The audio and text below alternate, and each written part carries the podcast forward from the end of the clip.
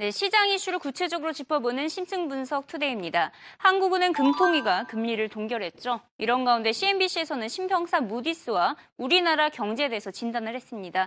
무디스 부사장은 한국 경제는 중국과 미국 흐름에 예민하게 반응한다며 한국은행이 제시하고 있는 내년도 GDP 성장률 목표치 4%는 무리일 것이라고 진단을 했네요. 무디스 부사장 연결합니다.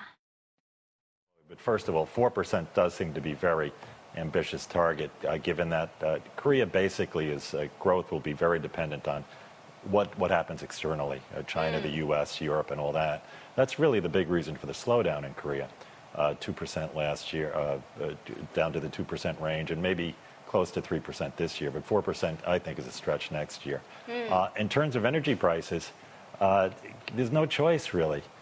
Because the government has been keeping prices too low to the detriment of KEPCO's financial profile.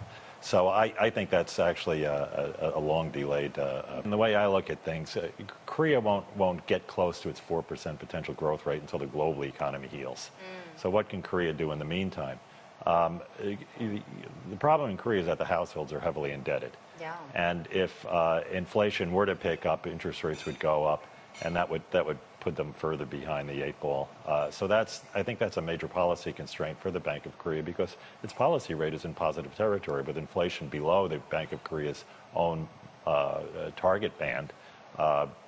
You would think there is scope to lower interest rates, but maybe the Bank of Korea wants to be very prudent. Well, look, Korea, the financial system has never been one of the strong suits in Korea. We do have a stable outlook on the system, but yet the banks don't perform as well as the banks in the more Hong Kong and Singapore. That's obvious.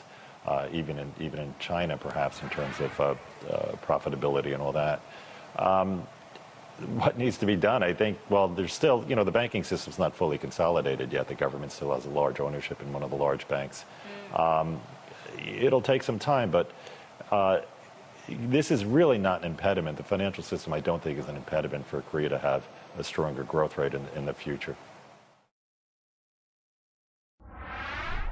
네, 무디스 부사장의 한국 경제 진단 어떻게 생각하고 있는지 구체적으로 논의해 보도록 하겠습니다. 신한금융 리서치센터 투자 분석팀의 심재엽 팀장님 모셔봤습니다. 안녕하세요. 네, 안녕하십니까. 네, 지금 내년도 4% 성장률 무리다 이렇게 진단했습니다. 네. 어떻게 생각하세요? 일단 그 숫자에 대해서 무리다라고 답변하는 자체에 대해서는 근거를 갖다 굉장히 많이 댔는데요. 아직 무리다 아니다를 갖다 판단할 시점은 아닌 것 같습니다. 일단 말씀하시는 톤에 있어서는 한국 경제에 대해서 좀 우려를 갖다 하시는. 비교하는 국가에 있어서는 중국이나 싱가포르를 데리고 있습니다. 싱가포르 은행보다 한국은행이 나쁠 것이다. 싱가포르 자체에 계급하고 하나의 신용등급하고 한국하고 지금 차이가 있습니다. 근데 거기다보다 실적이 안 좋다고 좀 비교를 하는데 비교 대상이 좀 적절치 않고요. 두 번째는 중국보다도 안 좋을 것이다 라고 얘기하는데요. 중국에 있어서는 사실 이것도 비교 대상이 적절치는 않은 것 같습니다. 중국은 지금 그림자 경제에 대한 부분이 아직 해결이 된 상황이 아니고요. 전체적인 규모나 사이즈 면에서는 정부의 은행에 해당되는 인민은행이라든가 이쪽이 좀 더 규모가 크겠죠. 근데 그 외에 중국에서는 한머니라든가 그 외에 제도조직 조정, 인플레이션에 대한 부담도 있기 때문에 중국에 대한 부분하고 은행과 한국에 있는 은행들을 갖다 바로 비교하는 것은 적절치는 않은 것 같습니다. 그리고 지금 전반적인 상황에서 한국 경제에 대한 향후 전망이라든가 금융에 대해서 말씀을 하셨는데요. 글쎄요, 한국 역시도 인플레이션에 대한 우려는 있는 건 사실입니다. 하지만 여기에 따라서 한국 같은 경우 기준금리가 다른 지역보다 높은 편입니다. 오히려 하반기라든가 그 이후에 인플레이션이 발생되는 것을 갖다 우려하기보다는 전 세계 금융시장의 변동성을 갖다 생각했을 때 기준금리를 갖다 동결하거나 인하 가능성에 대한 여지도 남아있습니다.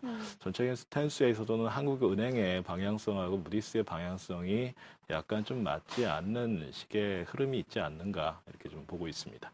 그리고 또 한국의 금융제도 불안하다 이렇게 지적을 했습니다. 네. 최근에 스탠다드 차트하드도 한국의 제도 때문에 손실을 봤다 이렇게 밝혔지만 그래도 한국에 남는다고 입장을 밝혔는데 이에 대한 지적은 어떻게 생각하시나요? 글쎄요, 그 구체적인 금융제도가 어떤 제도인지를 명확히 얘기를 하지 않고 전체적인 뭉뚱그린 그런 얘기를 하고 있기 때문에 여기에 대한 정확한 지적이 좀 필요하다고 판단하고 있고요. 금융제도 쪽에 추이를 보게 된다면 사실 미국이라든가 유럽 같은 경우에는 지금 상황에서 부실 자산을 갖다 해결하기 위한 제도의 변경이라든가 좀 더 많은 긴축 정책을 갖다 추진해야 되는 부담이 있습니다. 여기에 비해서 한국 같은 경우는 부동산에 대한 부분도 아직은 전 세계와 마찬가지로 부담되는 상황이긴 한데 이게 과연 금융 제도를 갖다가 얘기할 수 있는 부분인지는 잘 모르겠습니다. 그렇더라도 무디스 자체는 전 세계 신용 등급 상위 회사에 해당하는 회사고요. 이 회사의 CEO가 말씀하시는 방향이 있기 때문에 한국 경제라든가 향후의 시장에도 좀 영향을 줄 수는 있지만 현재 상황에서 본다면 약간 뭉뚱그린 해석이 좀 더 많지 않은가 판단하고 있습니다. 네, 뭐 이번 무디스의 인터뷰는 조금 부족한 부분이 많았다라는 지적이셨던 걸로 받아들이겠습니다. 네, 네. 마지막으로 기업 소식 짚어보도록 하겠는데요. 뭐 앞서 계속 테슬라에 대해서 언급을 했습니다. 이번에는 2020년 기준으로 테슬라의 목표가 $230를 제시한 전문가도 있네요. 그 전문가 영상으로 만나보시죠. So we're looking at 2020 in terms of the target year, and what's at stake for this company is whether this is a disruptive automotive company, and we're making the bet that they are, that they've got a fundamentally different cost structure and a different product that they can offer the market, and that they will be able to gain what amounts to less than 1% share of the auto market. Their rate is 2x what their shipments were this quarter, so we're not concerned about demand. The real issue is really managing the supply chain, I think, at this point, making sure that they get all the parts that they need on time and managing the costs as we go forward. They did actually produce an 8% gross margin increase on their core manufacturing margins this last quarter, wow. And so the profitability still looks very much in sight and hitting their target margin at 25% by the fourth quarter.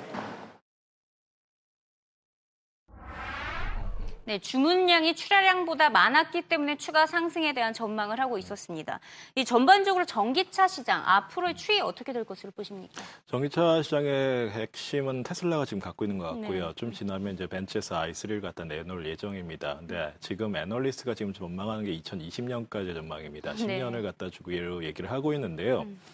IT 사이클을 갖다 생각했을 때 10년 주기 사이클이 있습니다. 그렇기 때문에 2013년에 이와 같은 혁신적인 제품에 대한 사이클을 10년 정도로 잡는 것은 합리적이라 볼 수가 있는데요. 이 정도의 사이클을 갖다 잡는다고 한다면 하나의 자동차 산업이라든가 전체적인 산업의 레벨업이라든가 사이클의 변화를 갖다 예상한다고 볼 수가 있습니다. 현재 이익이라든가 비용에 대해서 말씀을 하시고 있는데 제가 볼 때는 지금 테슬라의 가격이라든가 이런 쪽에 대한 것보다는요. 혁신적인 제품이라는 게 첫 번째가 있고요. 애플의 아이폰하고 좀 비교했을 때 애플 아이폰은 폐쇄형이라는 그 단점을 갖고서는 시장에서 많이 언급을 하면서 공격 대상이 되기도 했는데요. 지금 테슬라 같은 경우에는 전자기기하고는 좀 차원이 틀립니다. 자동차는 폐쇄형이 될 수 있습니다. 근데 여기에 대한 독점력을 갖다 갖고 갈 수가 있고요. 기술에 대한 서로 간의 뭔가 기술력이라든가 로열티에 대한 분쟁도 많지가 않습니다. 훨씬 아이폰보다 좀 더 좋은 여건에서 지금 자동차 판매를 하고 있고요. 마지막으로 지역에 대한 판매입니다. 캘리포니아에서 가장 많이 팔리고 있고 여기가 규정 자체가 다른 지역보다 완화적이고요. 또 이 공장 역시도 테슬라 공장은 캘리포니아에 있습니다. 그렇기 때문에 미국 전체에 판매되는 상황은 아닌데도 불구하고 이 정도 판매량이 증가한다는 자체적으로 봤을 때 올해보다 내년도에 대한 테슬라 주가라든가 실적에 대한 기대감이 높다고 좀 판단하고 있습니다. 테슬라의 주가 상승에 국내에서도 2차 전지주들이 동반 랠리를 보였습니다. 네. 국내의 수혜주는 무엇이 있을까요? 사실 테슬라가 직접적인 회사는 파나소닉입니다. 그렇기 때문에 국내에는 아직 테슬라와 관련해서 직접적인 실적으로 연결될 수 있는 회사는 없고요. 대신에 독일에서 이제 전기차 자동차가 나올 예정인데 여기와 관련해서는 삼성 SDI라든가 LG 화학 등을 갖다 들 수가 있습니다. 하지만 전반적인 경쟁을 갖다 어떤 식으로 꾸며나갈지에 대해서는 아직은 좀 의문점이 있는데요. 가장 중요한 배터리 계열의 차이가 있습니다. 테슬라 같은 경우에 배터리 직렬식이고요. 나머지 같은 경우에 배터리 팩을 갖다가 약간의 좀 병렬 방식으로 되어 있습니다. 하나의 출력을 갖다 나타내는 강도가 차이가 있기 때문에 이 부분에서 이제 벤츠의 전기차가 나왔을 때 시장의 판단이 좀 엇갈릴 수도 있습니다. 그래서 그 부분을 갖다 봤을 때 기대치에 대한 작용은 지금 우리나라 한국에 있는 배터리 전문 업체에도 주가에 작용하고 있는데요. 아마도 가을 정도에는 어느 정도 윤곽이 나타나지 않을까 생각합니다. 네, 오늘 말씀 감사드리고요. 조만간 또 찾아뵙도록 하겠습니다. 고맙습니다. 감사합니다.